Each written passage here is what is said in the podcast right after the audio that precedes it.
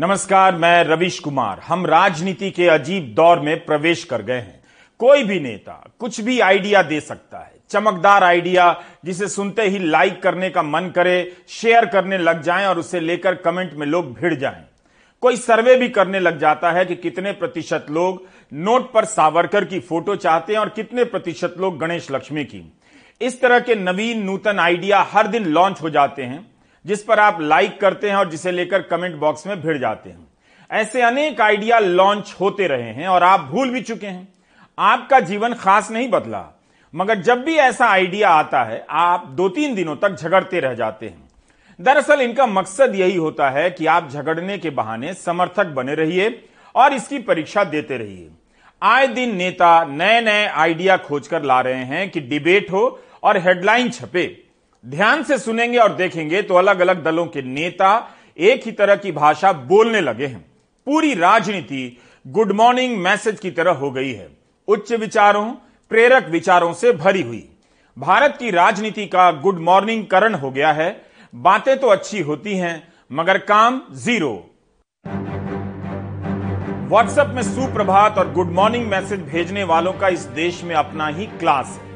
ये किसी धर्म या जाति के वर्ग से नहीं आते। इनके वर्ग को गुड मॉर्निंग क्लास कहा जा सकता है। सुबह उठते ही ये किसी को अच्छे और प्रेरक विचार भेज कर ही शौच को जाते हैं। इस तरह आपके फ़ोन में अच्छे और प्रेरक विचारों का कचरा जमा होता रहता है। मेरे पास ये जानने का कोई तरीका नहीं कि इन प्रेरक गुड मॉर्निंग मैसेज से भेजने वाला कितना महान होता है, चरित्रवान और सत्यवान होता है। मगर अलग अलग मैसेज के अध्ययन से पता चलता है कि भेजने वाले के वर्ग में ढोंग की निशानी मिलती है। ठीक इसी तरह आज की राजनीति हो गई है, अच्छे और प्रेरक विचारों वाली। काम सारे अनैतिक होंगे, सीना तान कर झूठ बोले जा रहे हैं, प्रेस कॉन्फ्रेंस नहीं करेंगे, मगर हर दिन एक आइडिया लेकर आ जाते हैं जो सुनने में गुड मॉर्निंग मैसेज की तरह प्रेरक लगे, सुंदर लगे, जैसे हिंदी में मेडिकल की पढ़ाई हो, संस्कृत में शपथ हो। इसमें बुरा कुछ भी नहीं मगर ये बातें आपको मूल समस्या से बहुत दूर तो ले ही जाती हैं। इस पर लिखा है, सही फैसला लेना काबिलियत नहीं है, फैसला लेकर सही साबित करना काबिलियत है। सुप्रभात, यह बात नोटबंदी के संदर्भ में है या तालाबंदी के, पता नहीं। लेकिन ध्यान से देखेंगे तो कोरा बकवास है। अब इस पर लिखा है, पैसा भले ही शहर में ज़्यादा हो, सुकून और शांति अभी भी गाँव में मिलती है। मुझे नहीं पता कि मैसेज भेजने वाला शहर छोड़कर गाँव चला गया है या गाँव से कोई शहर ना आए, इसलिए ये मैसेज भेज रहा है। मगर सुनकर तो लगेगा, वाह, कितनी सुंदर बात कह दी। इसलिए तरह तरह की प्रेरक बातों के नाम पर बकवास बातें आपकी सोच को घेरे रहती हैं। अब इसका कोई मतलब नहीं, मगर सुनने में ठीक ही लगेगा कि आपकी नीयत से ईश्वर प्रसन्न होते हैं और दिखावे से इंसान सुप्रभात, जो इंसान सबका भला चाहता है वह इंसान ज़िंदगी में अकेला रह जाता है, सुप्रभात। बताइए, एक मैसेज अच्छा बनाने की प्रेरणा देता है तो एक मैसेज कहता है, आप अच्छा मत बनिए, बनेंगे तो अकेले रह जाएँगे। यह भी कम बकवास नहीं, मगर पढ़कर लगेगा, सुबह तो अब हुई है, यह मैसेज ना आता तो सुबह ना होती। इस पर लिखा है कि संसार ज़रूरत के नियमों पर चलता है। सर्दियों में जिस सूरज का इंतज़ार होता है, उसी सूरज का, गर्मियों में तिरस्कार भी होता है। सुप्रभात। आपकी कीमत तब होगी जब आपकी ज़रूरत होगी। सारी दुनिया जीत सकते हैं संस्कार से और जीता हुआ भी हार सकते हैं अहंकार से। सुप्रभात। पता नहीं जिसने यह मैसेज भेजा है, वो कितना विनम्र हो गया है। यह मैसेज तो आज के राजनेताओं का चरित्र बताता है। लिखा है कि जिस समस्या का हल समझ न आए, उसे वक्त और ईश्वर पर छोड़ देना चाहिए। यकीनन परिणाम सदैव ही अच्छा रहेगा। सुप्रभात। भारत की राजनीति गुड मॉर्निंग मैसेज हो गई है। ठीक इसी मैसेज की तरह कि जिस समस्या का हल समझ ना आए, उसे वक्त और ईश्वर पर छोड़ दीजिए। यकीनन परिणाम सदैव अच्छा रहेगा। सुप्रभात। इस देश में बड़ी आबादी के लिए पच्चीस हज़ार रुपया महीना कमाना मुश्किल है। यह एक निम्न मध्यम वर्गीय देश है। इसकी प्रति व्यक्ति सालाना आय बहुत कम है। ज़ाहिर है, लोग आर्थिक तंगी में जी रहे हैं। लेकिन समाज और राजनीति का फ्रॉड देखिए कि दोनों एक दूसरे को प्रेरक संदेश ठेले जा रहे हैं। जिसे सुनते ही लगेगा कि इसी आइडिया की कमी थी। भगवान का नाम ले लिया तो गलत भी नहीं कह सकते। विरोधी, धर्म विरोधी कहने लग जाएँगे। इसलिए हर दूसरा नेता अच्छे आइडिया की तरह बात कर रहा है। यह होता तो वो हो जाता। आप जनता अब नहीं रहे। आप व्हाट्सएप के इनबॉक्स हो गए हैं, जिसमें नेता अपने उच्च विचार ठेल देते हैं और आप फॉरवर्ड करने लग जाते हैं। अब कुछ बयान भी ध्यान से सुनिए। रविवार को यानी जनता कर्फ्यू के दिन, शाम को ठीक पाँच बजे, हम अपने घर के दरवाजे पर खड़े होकर, या बालकनी में, या खिड़कियों के सामने खड़े होकर, पाँच मिनट तक, रविवार को, शाम को पाँच बजे, पाँच मिनट तक, ऐसे लोगों का आभार व्यक्त करें। और आभार कैसे व्यक्त करेंगे?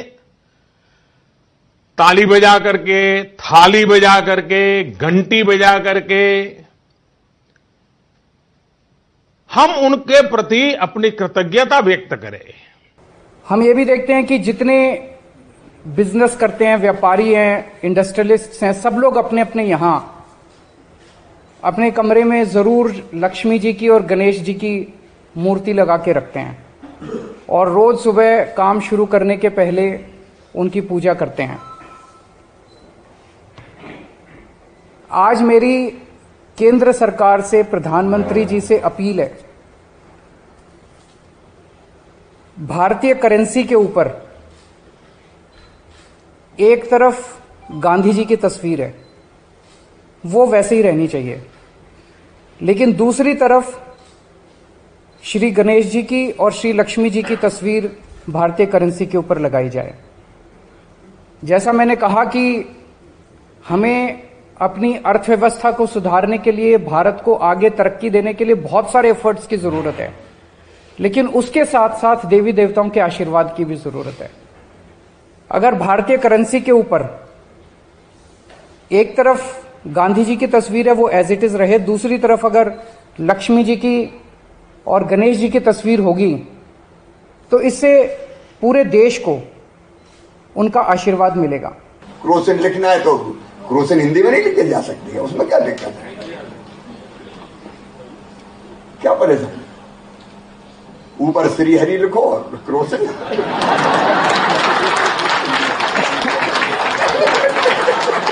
कोरोना के समय काम करने वाले डॉक्टरों के साथ क्या हुआ आप जानते हैं। ताली बजाने के समय लगा कि सारा देश उनके साथ खड़ा रहेगा। बाद में वे अपनी सैलरी और वजीफे के लिए संघर्ष करने लग गए। कोरोना के ठंडा पड़ते ही कई राज्यों में स्वास्थ्य कर्मियों को नौकरी से निकाल दिया गया। मध्य प्रदेश के मुख्यमंत्री ने कहा, पर्चे पर श्री हरि लिखिए, हिंदी में लिखिए, सभी कहेंगे कि अच्छी बात है, लिखना ही चाहिए। श्री हरि और हिंदी में पर्ची लिखने का समर्थन करने बहुत सारे लोग निकल कर आ गए। जैसे मेडिकल की सारी समस्याओं की जड़ यही है, मगर उनमें से आधे भी नहीं एक प्रतिशत भी नहीं बोलने आते जब देखते हैं कि सरकारी अस्पतालों में स्वास्थ्य की क्या हालत है। आपको ही तय करना होगा कि श्री हरि लिखना, गुड मॉर्निंग मैसेज की तरह का सुंदर विचार है या वाकई इससे स्वास्थ्य व्यवस्था में ठोस सुधार आने वाला है। अनुराग द्वारी की पुरानी रिपोर्ट की हम छोटी सी झलक दिखाना चाहते हैं ताकि आप विचार कर सकें। ऐसे जो भी मतलब हॉस्पिटल हैं, फर्जी हैं उनको सील कराया जाए जाँच पड़ताल करके। जान बहुत कीमती होती है पाँच लाख रुपए क्या करेंगे? चौथे बार उसने उठाया सिर्फ़ इतना ही बोला पापा पापा आग लग गई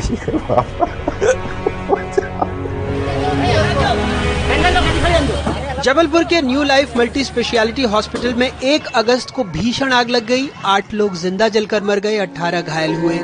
आज लाल परेड ग्राउंड में अद्भुत दृश्य है। जहाँ तक देख रहे हैं जनता से तो कई बार हमने ये मैदान भरा है, लेकिन आज एंबुलेंस से ये मैदान भरा हुआ है, संजीवनी 108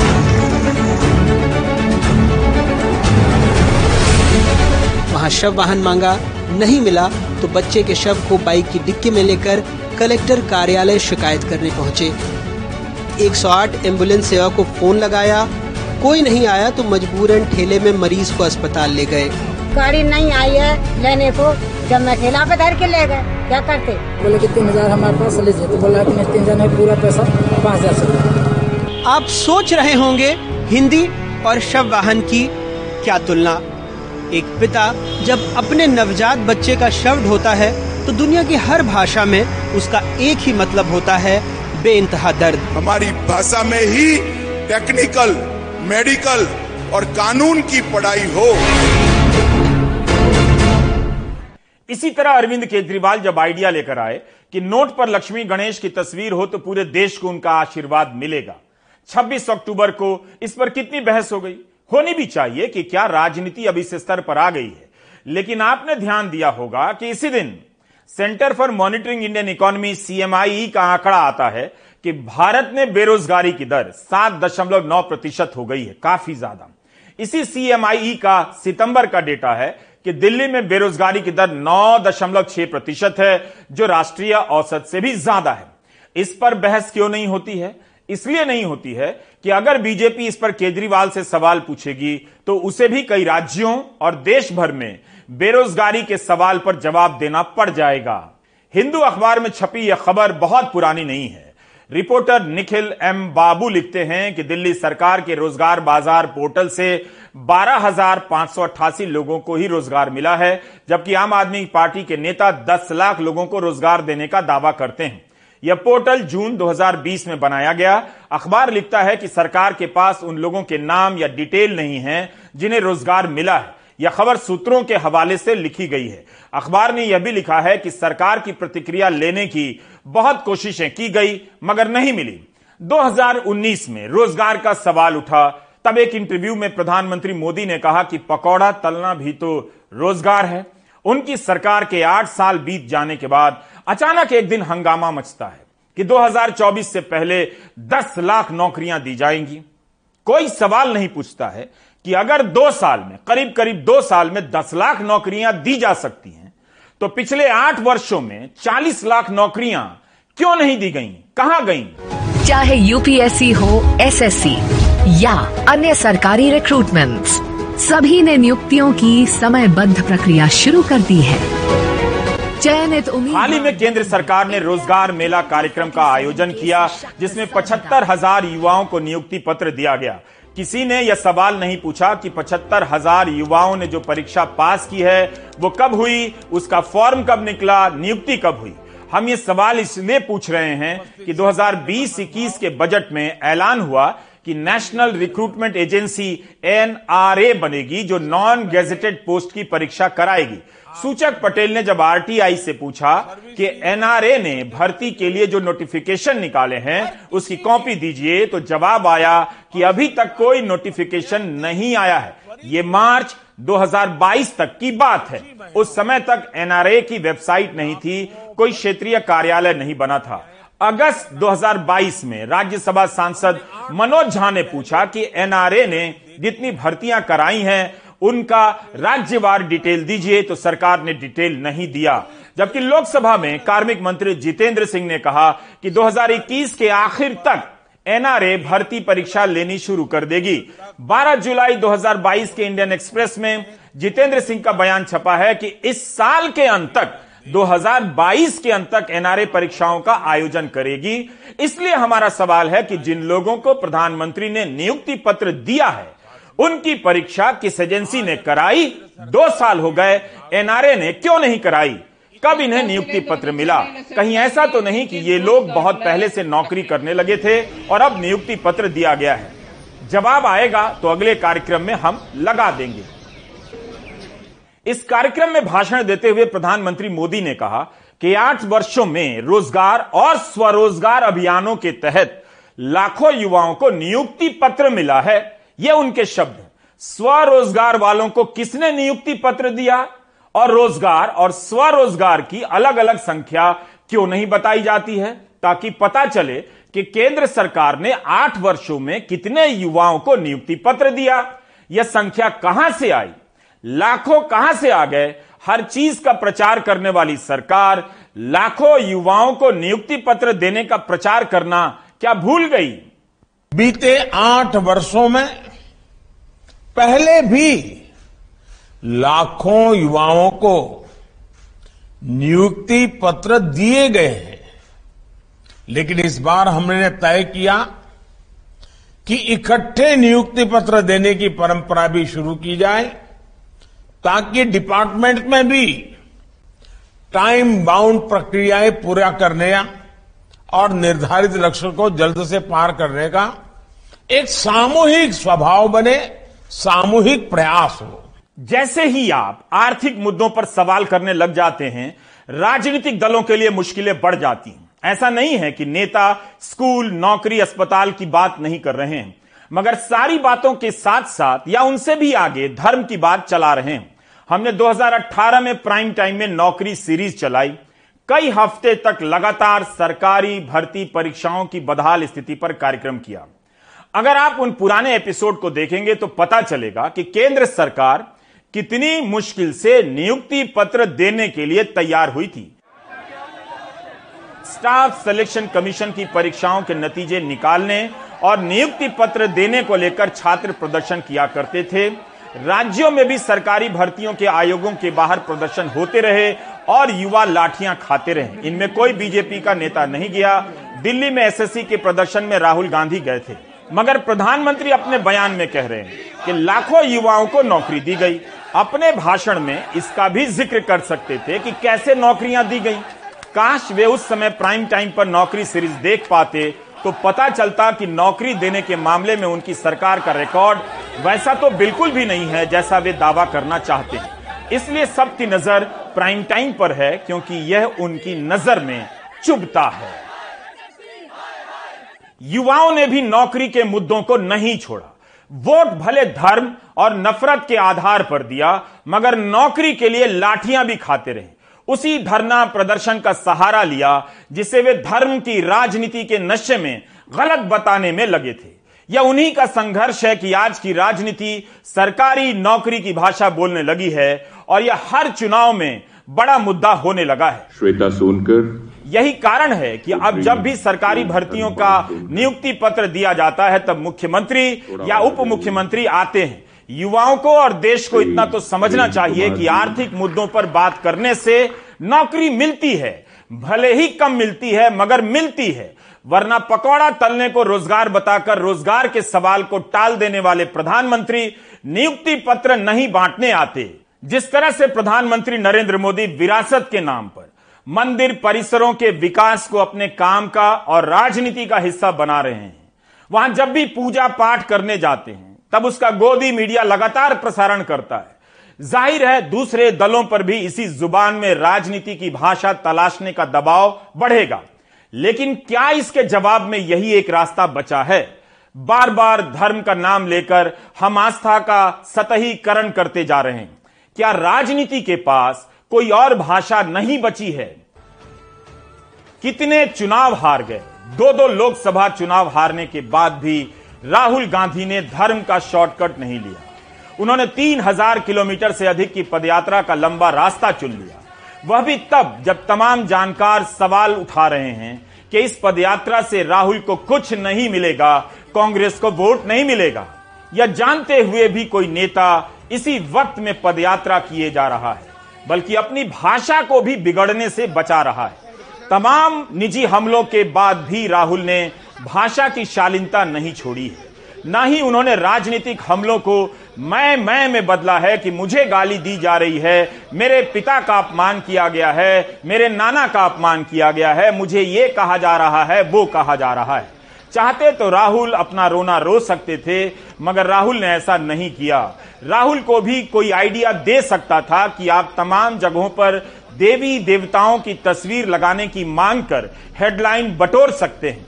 जैसे कह सकते हैं कि भारत में जो भी किताब और कॉपी छपेगी, उसके कवर पर केवल सरस्वती जी की तस्वीर होगी ताकि सबको विद्या मिले। अगर राहुल गांधी बाकी नेताओं की तरह यह सब करते तो जिस अखबार में उनकी पदयात्रा की खबर तक नहीं छपती है, जिस चैनल में उसे कवर तक नहीं किया जाता है, वहाँ भी हेडलाइन बन जाते। लेकिन छपने और दिखने का मुँह छोड़कर, आसान तरीका छोड़कर राहुल गांधी ने इसी दौर में एक मुश्किल रास्ता चुना है।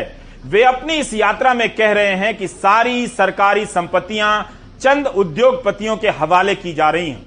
मछुआरों के सवाल उठा रहे हैं, किसानों के सवाल उठा रहे हैं, युवाओं के रोज़गार की बात कर रहे हैं, आर्थिक मुद्दों पर बात कर रहे हैं और धर्म की राजनीति से देश को आगाह कर रहे हैं। धर्म की राजनीति से देश ही नहीं टूट रहा, राजनीति भी टूटकर बिखरती जा रही है। इसी समय में, जब प्रधानमंत्री नरेंद्र मोदी ने राजनीति को धार्मिक उत्सव में बदल दिया है, जिसका जवाब खोजने में केजरीवाल भी उनकी भाषा बोलने लगे हैं। राहुल ने अपनी भाषा को बचाकर रखा है। हार रहे हैं, मगर जल्दी में भाषा खराब नहीं कर रहे। हज़ार किलोमीटर से ज़्यादा पैदल चल चुके हैं उनकी यात्रा को ना तो मीडिया में हेडलाइन मिलती है, ना सोशल मीडिया के बौद्धिकों में लाइक्स। आप देख सकते हैं कि जितने लोग लक्ष्मी गणेश वाले बयान को लेकर चर्चा कर रहे हैं, उनमें से कितने लोग पदयात्रा की चर्चा करते हैं। यह यात्रा तब भी चल रही है जब जानकार इसे खारिज कर रहे हैं। उसके बाद मैं उनसे पूछता हूँ, क्या तुम्हें लगता है, तुम्हें भरोसा है कि कॉलेज के बाद स्कूल के बाद तुम्हें नौकरी मिलेगी? जवाब मिलता है भरोसा नहीं है हमें नहीं लगता कि हमें नौकरी मिलेगी। आज हिंदुस्तान में 45 साल से सबसे ज़्यादा बेरोजगारी है। प्रधानमंत्री ने कहा था हर साल दो करोड़ युवाओं को रोज़गार दूँगा। कहाँ गए दो, दो करोड़ रोज़गार? उल्टा करोड़ों युवाओं को बेरोजगार कर दिया है। कर्नाटक में ढाई लाख सरकारी पोस्ट वेकेंट क्यों हैं? और प्रधानमंत्री की पॉलिसियों ने नोटबंदी जीएसटी और उन्होंने जो कोविड के समय किया, उसके कारण साढ़े बारह करोड़ युवाओं रोज़गार खो गए। इसमें कोई शक नहीं कि आर्थिक मुद्दों की राजनीति मुश्किल राजनीति होती है। धार्मिक मुद्दों की राजनीति सबको धर्माचार्य बना देती है। राजनीति की सारी जगह धार्मिक बहसों से घिरती जा रही है। लेकिन जब भी इससे राजनीति निकलती है, जनता का भला होता दिखता है। आज दिल्ली की राजनीति दो बहुत ज़रूरी मुद्दों को लेकर टकरा गई और राजनीति को ऐसे ही मुद्दों पर टकराते रहना चाहिए। 2016 से हम प्राइम टाइम में यमुना नदी में बनने वाले इस झाग की तस्वीर दिखा रहे हैं। छठ पर्व के समय इसका ज़िक्र आ जाता है। 2021 में भी यहाँ पानी की बौछारें की जाने लगी थी ताकि लोगों को भरमाया जा सके कि झाग दूर हो रहे हैं। 2022 में भी झाग नज़र आ रहे हैं तो बीजेपी के सांसद नाव लेकर झाग में उतर गए ताकि केजरीवाल सरकार को घेर सकें। अरविंद केजरीवाल का दावा है कि 2025 तक यमुना साफ़ कर दी जाएगी, इतनी साफ़ कि नदी नहाने लायक हो जाएगी। मनोज तिवारी को पता होना चाहिए कि दिसंबर 2018 में केंद्र सरकार ने कहा कि यमुना की सफ़ाई नमामि गंगे प्रोजेक्ट का हिस्सा है। अंडरलाइन कर लीजिए। तो मनोज तिवारी को सवाल केजरीवाल से भी पूछना चाहिए और अपने नेता प्रधानमंत्री मोदी से भी। 2018 में पीआईबी की रिलीज़ में बताया गया है कि सीवेज ट्रीटमेंट प्लांट की क्षमता के विस्तार के लिए नमामि गंगे के तहत तीन हज़ार नौ सौ इकतालीस करोड़ की 17 योजनाओं को मंजूरी दी गई है। इसमें दिल्ली के लिए दो हज़ार तीन सौ इकसठ करोड़ के 11 प्रोजेक्ट हैं। यूपी के लिए तेरह करोड़ की तीन योजनाओं को मंजूर किया गया है। ये प्रोजेक्ट कितने समय में पूरे होंगे, इसकी जानकारी पीआईबी की रिलीज़ में नहीं दी गई थी। लेकिन इस साल मार्च में केंद्र सरकार राज्यसभा में कहती है कि यमुना की सफ़ाई के लिए चार हज़ार तीन सौ पचपन करोड़ के 24 प्रोजेक्ट को मंजूरी दी गई है। ये सभी प्रोजेक्ट 2023 में पूरे होंगे। इसी के साथ इसी साल दिल्ली सरकार ने अपने बजट में कहा है कि तीन साल में यमुना पूरी तरह साफ़ हो जाएगी। यह सब 2018 का डिटेल है, जिसे हमने पिछले साल के प्राइम टाइम में दिखाया था। क्या मनोज तिवारी बता देंगे कि 2023 आने वाला है। यमुना की सफ़ाई को लेकर केंद्र के कितने प्रोजेक्ट पूरे हो गए हैं? क्या मनोज तिवारी और बीजेपी के अन्य सांसद जानना चाहेंगे?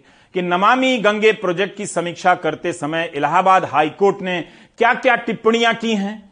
यूपी के हिंदी अखबारों में कोर्ट की टिप्पणियाँ छपी हैं कि किस तरह भ्रष्टाचार हुआ है और गंगा साफ़ नहीं हुई है। क्या मनोज तिवारी और बीजेपी के नेता नाव लेकर गंगा में जाएँगे? प्रधानमंत्री को दिखाएँगे कि अभी भी सीवेज का पानी गंगा में क्यों गिर रहा है? मेरा मन रो रहा है आज। मैं पिछले साल भी यहाँ आया था। इस साल आया, शायद दावे थे कि सब ठीक हो गया है। उसके बाद भी ये झाग दिखे और झाग तो झाग है। ये झाग एनडीटीवी के कैमरे में न आ जाए, इसके लिए पचास हज़ार लीटर केमिकल यहाँ पे ला करके इस झाग को छुपाने के, उसको डालने से झाग खत्म हो जाता है। वो यमुना जी में जहर डाल रहे हैं। हमने जब्त कर लिया है एफआईआर करने जा रहे हैं। आप कहते ना कि पाँच साल में 2013 में कहे पाँच साल में डुबकी लगाएँगे 18 में कहे दो साल बाद 20 साल हम उसके भी दो साल बाद खड़े हैं। अरविंद केजरीवाल जी क्या यमुना जी की सफ़ाई का आपने वादा किया था? तो इसका मतलब आप लैंडफिल साइट दिखा करके जो चिंता व्यक्त कर रहे हैं क्या किसी दिन सांसदों के साथ बैठ करके चिंता व्यक्त किए? आज ही दिल्ली के मुख्यमंत्री गाजीपुर बॉर्डर चले गए। यहाँ पर कूड़े का पहाड़ बन गया है। दिल्ली में एमसीडी के चुनाव होने हैं। तो केजरीवाल ने कहा कि उनकी पार्टी कूड़े को मुद्दा बनाकर चुनाव लड़ेगी। गणेश लक्ष्मी की तस्वीर से कहीं बेहतर है। राजनीति इन मुद्दों पर हो, नेता इन मुद्दों पर घेरे जाएँ। कई दिनों से आम आदमी पार्टी अपने ट्विटर हैंडल से दिल्ली में जमा कूड़े के ढेर के वीडियो जारी कर रही है। हाल ही में केंद्रीय मंत्री हरदीप सिंह पुरी का बयान अमर उजाला में छपा था कि कूड़े के पहाड़ों को हटाने के लिए आठ हज़ार करोड़ रुपए खर्च होंगे और पहाड़ों के हटाने से पंद्रह हज़ार एकड़ ज़मीन खाली होगी। इसकी मंजूरी दी गई। कूड़े की समस्या आज की तो नहीं है, यह काम पहले क्यों नहीं हुआ? कूड़े के ये पहाड़ समस्या भी हैं और अपने आप में प्रदूषण बम भी। गाजीपुर बॉर्डर पर बने इस पहाड़ का दौरा करते हुए अरविंद केजरीवाल ने कहा कि बीजेपी और भी ऐसे पहाड़ खड़े करना चाहती है। इन्हें हटाना केंद्र सरकार की जवाबदेही है। दिल्ली नगर निगम की ज़िम्मेदारी है, जहाँ पंद्रह साल से बीजेपी सत्ता में है। कुल मिलाकर ये पहाड़ आज तक नहीं हटे। बीजेपी के सांसद गौतम गंभीर ने ट्वीट कर दिया कि मैं 2019 से आठ बार गाजीपुर पहाड़ पर गया और बार बार बुलाने पर भी मुख्यमंत्री नहीं आए। चुनावी मेंढक आसमान देखकर निकलते हैं, तकलीफ़ देखकर नहीं। Hashtag liar in chief Kejriwal लिखते हैं। गौतम गंभीर सांसद हैं, एक मुख्यमंत्री को चुनावी मेढक कह रहे हैं। लोकतंत्र में सामान्य बातों के लिए भी यही भाषा बच गई है। दरअसल आप केवल कूड़े का पहाड़ नहीं देख रहे, यह भी देख रहे हैं कि राजनीति की भाषा भी कूड़े के पहाड़ में बदलती जा रही है। प्रधानमंत्री मोदी जब मुख्यमंत्री थे, तब भी गुजरात को गाली देने की बात करते थे, मुद्दा बनाते थे, छह करोड़ गुजरातियों के अपमान की बात कर भावुकता पैदा करते थे। अब केजरीवाल भी दिल्ली के अपमान की बात करने लगे हैं। बस दिल्ली में आते हैं इनके बड़े बड़े मंत्री और केजरीवाल को गालियाँ देके चले जाते हैं। केजरीवाल को गालियाँ देके चले जाते हैं।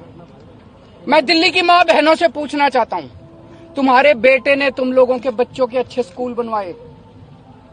ये मंत्री आके मेरे को तुम्हारे बेटे को गाली देके जा रहे हैं, बर्दाश्त करोगे तुम लोग? दिल्ली के बुज़ुर्गों से, दिल्ली की माताओं से पूछना चाहता हूँ तुम्हारे बेटे ने तुम्हारे लिए तीर्थ यात्रा का श्रवण कुमार बन के तुम्हारे बेटे ने तुमको तीर्थ यात्रा भेजा। अब ये तुम्हारे श्रवण कुमार को तुम्हारे बेटे को गालियाँ दे के जा रहे हैं। बर्दाश्त करोगे तुम लोग तुम्हारे बेटे को गालियाँ दे रहे हैं? इस बार बदला लेना है। इस बार का चुनाव केवल कूड़े के ऊपर होगा। कूड़ा सफ़ाई, दिल्ली की सफ़ाई के ऊपर ये चुनाव होगा। अब इन्होंने प्लान बनाया है। सोलह कूड़े के पहाड़ और बनाएँगे। क्योंकि ये तो बहुत ऊँचा हो गया। अब इसके ऊपर और कूड़ा डाल नहीं सकते, बता रहे अनस्टेबल हो गया। तो दिल्ली का जो सारा कूड़ा है, अब इसके ऊपर तो डल नहीं सकता। अब 16 जगह इन लोगों ने चिन्हित करी है, जहाँ पे 16 कूड़े के पहाड़ और बनेंगे। आज सबसे बड़ी चुनौती है कि राजनीति को मुहावरों, तुकबंदियों और धार्मिक प्रतीकों से कैसे बचाएँ। राजनीति इनसे दूर नहीं रह सकती है, मगर एक दूरी तो होनी ही चाहिए। कश्मीरी पंडितों को लेकर राजनीति में कितनी भावुकता पैदा की गई?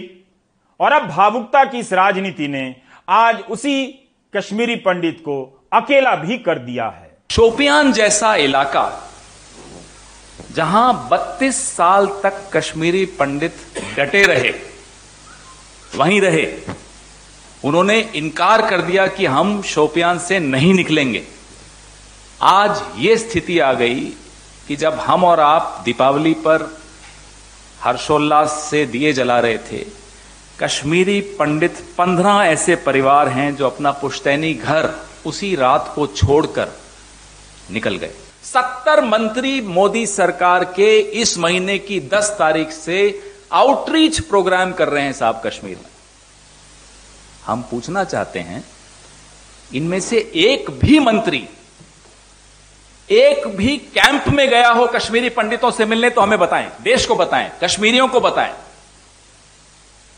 ये क्या आउटरीच है? What is this outreach when you can't reach out to the Kashmiri Pandit living in the camps they उसके बाद ये कागज़ देखिए, आपको विनीत जी भेजेंगे अभी थोड़ी देर में। धमकाया जा रहा है कश्मीरी पंडित एम्प्लॉयज़ को कि अगर आप ज्वाइनिंग नहीं करेंगे तो आपके खिलाफ कार्रवाई होगी। अरे, आप उनको महफूज नहीं रख सकते, आप उनको सुरक्षा नहीं दे सकते, आप उनका उनका पुनर्स्थापन नहीं कर सकते। धमका रहे हो? वो अपनी जान पे खेलें। क्यों? क्योंकि आप दिखाना चाहते हो विश्व को कि सब सब कुछ ठीक है, सब चंगा सी। धर्म के नाम पर डराना, धमकाना बहुत हो गया। मध्य प्रदेश के खरगोन से यह रिपोर्ट देखेंगे तो समझ आएगा कि अब इसके नाम पर दूसरे तरह का धंधा भी हो रहा है। यहाँ एक मामला सामने आया है। बजरंग दल के नेता ने कथित तौर पर मुस्लिम संस्था बनाई। किसानों में मुसलमानों के बस जाने का भय पैदा किया। और उनसे सस्ते दामों में उनकी ज़मीन खरीद ली। संस्था का कहना है, उन्होंने कुछ भी गलत नहीं किया है, वो समाज सेवा कर रहे हैं। जब आप यह रिपोर्ट देखेंगे तो समझ जाएँगे कि धर्म के नाम पर भय की राजनीति से आपसे क्या क्या हड़पा जाने वाला है।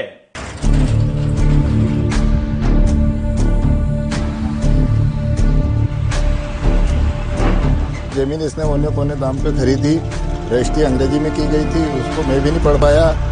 वो हमारे पास आया और कहने लगा कि दादा तुम्हारे आसपास की ज़मीन हमने सब खरीद ली है है न? तो आप बेच दो क्योंकि यहाँ पर बुचड़ खाना बनेगा मुसलमानों का। 20-25 साल पहले इस बोर्ड का नाम था तंजीम जरखेज और यहाँ जो ज़मीन थी वो तंजीम जरखेज के नाम पर ही खरीदी गई। लेकिन 2007 में इस बोर्ड का नाम बदलकर प्रोफेसर पीसी महाजन फाउंडेशन हो गया और वहाँ से ज़मीन खरीद बिक्री की कहानी शुरू हुई।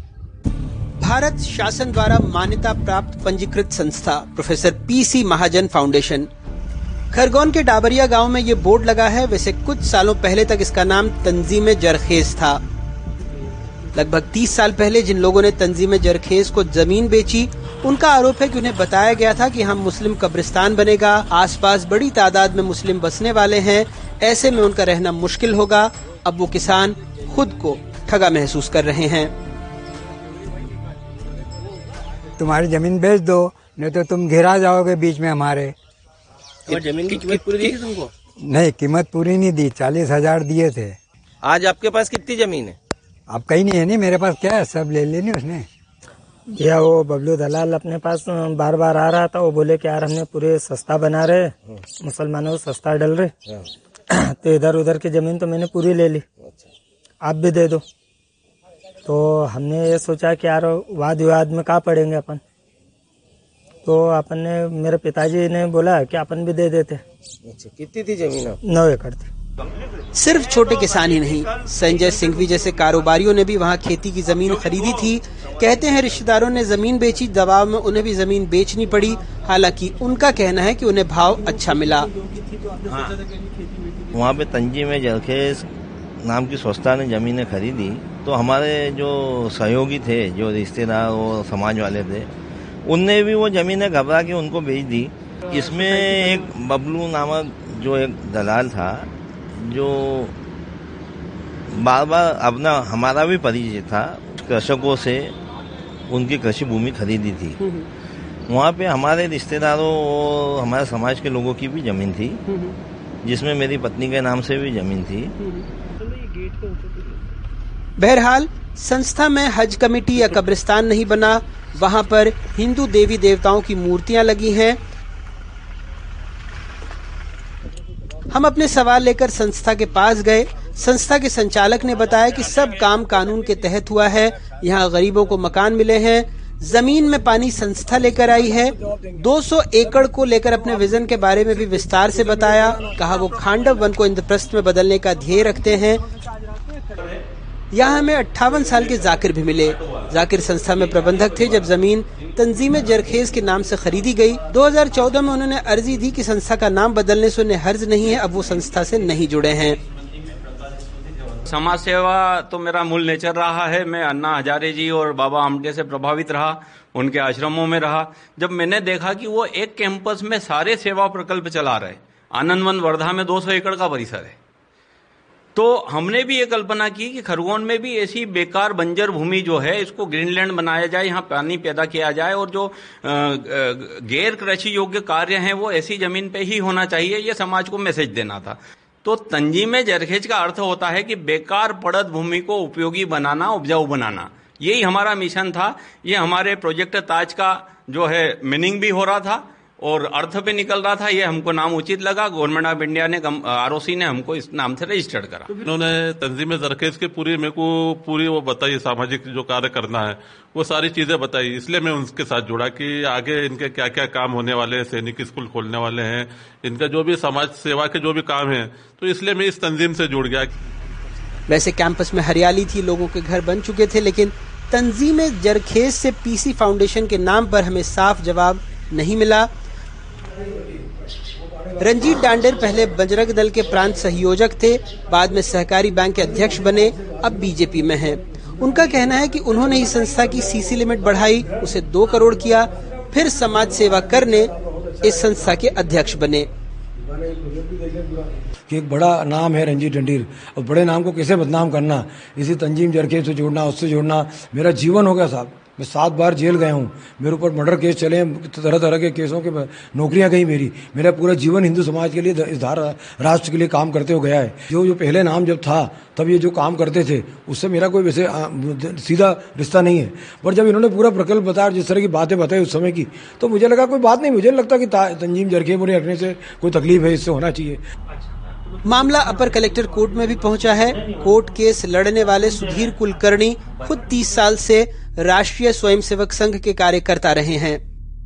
2005 में भी जो वर्तमान बीजेपी के विधायक थे बाबूलाल महाजन, उन्होंने उस समय आवाज़ उठाई थी कि ये गलत हो रहा है। अब हम इसमें सारा करके बहुत जल्दी धारा अस्सी सीपीसी का नोटिस देने वाले हैं और जो सारी जो प्रॉपर्टी है पीसी फाउंडेशन की भी और प्रकाश स्मृति सेवा संस्थान की भी, ये सारी संपत्ति सीज होना चाहिए। इस मामले में हमने जिला कलेक्टर से संपर्क करने की कोशिश की, लेकिन उन्होंने कोई प्रतिक्रिया नहीं दी। सवाल अब भी खड़ा है, क्या समाज सेवा करने के लिए नाम बदलने की ज़रूरत थी? खरगोन से आसिफ खान और रिजवान के साथ अनुराग द्वारी की रिपोर्ट, एनडीटीवी इंडिया। राजनीति का पतन हो रहा है। ज़ाहिर है, जनता का भी पतन होगा। धर्म से राजनीति का पतन ही होता है।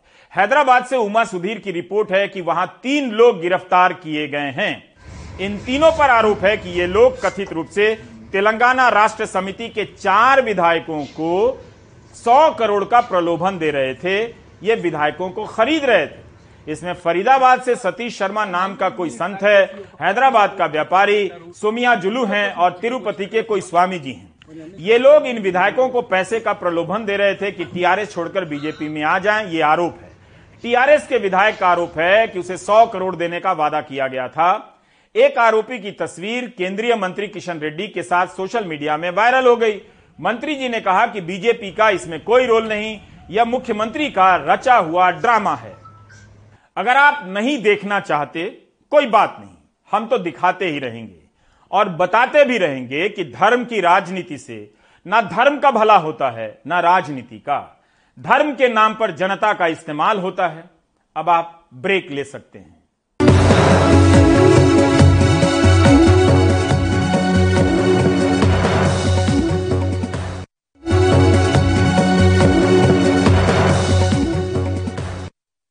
अभी दीपावली के मौके पर ट्रेन और बसों से अपने गाँव घरों को लौटने वालों की क्या दुर्गति हुई आप नहीं जान सके। क्योंकि इसका कवरेज नहीं हुआ होगा। फिर भी कुछ हिंदी अखबारों में इसकी खबरें छपी हैं। अगर आप उस समय कवरेज देखते तो पता चलता प्रचार क्या है और हालात क्या है। छठ पूजा के समय भी भारी संख्या में लोग बिहार लौटना चाहते हैं, मगर स्टेशन पहुँचते ही उनकी हालत खराब हो जाती है। सरकार इंतज़ाम की बात कर रही है मगर ट्रेन के भीतर सवार लोगों से पूछ लीजिए, इंतज़ाम कैसा है? परिमल की यह रिपोर्ट। छठ में घर परिवार के बीच पहुँचने की ये भीड़ है। तादाद ज़्यादा तो बंदोबस्त भी। चुस्त दुरुस्त। क्या सामान और क्या इंसान? भीड़ इतनी ज़्यादा कि ट्रेन में दाखिल होने को लेकर, गेट का नहीं, सामान से लेकर इंसान। सहारा खिड़कियों का ले रहे हैं? कभी ऐसे चढ़े थे ट्रेन में? कभी नहीं चढ़े। हाँ? कभी नहीं खिड़की से कभी चढ़े थे? नहीं। भीड़ ज़्यादा है इसलिए खिड़की से? हाँ भीड़ ज़्यादा है ना इसलिए खिड़की से चढ़ना पड़ रहा है। में चढ़ते वक्त धक्का मुक्की न करें आपकी वजह से किसी को चोट लग सकती है। हालाँकि त्योहारी सीज़न में रेलवे ट्रेनों के अतिरिक्त 2614 ट्रिप चला रही है। बावन से तिरपन हज़ार अतिरिक्त बोगियाँ लगाई गई हैं। करीब साढ़े छत्तीस लाख अतिरिक्त बर्थ का इंतज़ाम इन ट्रिप्स के ज़रिए रेलवे ने किया है। इस वक्त हम नई दिल्ली रेलवे स्टेशन के 14 नंबर प्लेटफॉर्म पे है, जहाँ से बिहार संपर्क क्रांति दरभंगा को जाती है। बहुत सारे लोग ऐसे हैं जो ट्रेन में चढ़ नहीं पाए, इसी ट्रेन में टिकट लिया था। और यहाँ पे आप देखिए कि किस तरीके से ये यहाँ पर आप, ये स्थिति आपको नज़र आएगी। गेट भी बंद कर दिया गया, क्योंकि भीड़ इतनी ज़्यादा हो गई है कि गेट को लॉक करना पड़ गया और कई लोगों की तकलीफें जो है बढ़ गई। यहाँ पे बाहर में कई लोग हैं। आपको इसी ट्रेन में चढ़ना था? हाँ इसी पत्नी आपकी बोगी में है? हाँ बोगी में है। और आपको आपको चढ़- चढ़ने कोई नहीं दे रहा है पूछू मैं। जाने नहीं दे रहा। टिकट भी ले लिया हूँ। टिकट इसी ट्रेन की है? बिहार से प्रकार दिया इसी ट्रेन का है। और इसमें इसमें चढ़ नहीं पाए? नहीं। भीड़ है तो दो ठो ट्रेन मिस हुआ। दो ट्रेन मिस की है एक तो आधा शाम ट्रेन मिस हो गया। उसमें चढ़ नहीं पाए? चढ़ नहीं पाए। उसके बाद हाँ उसके बाद दिल्ली आए यहाँ भी चढ़ नहीं पाए।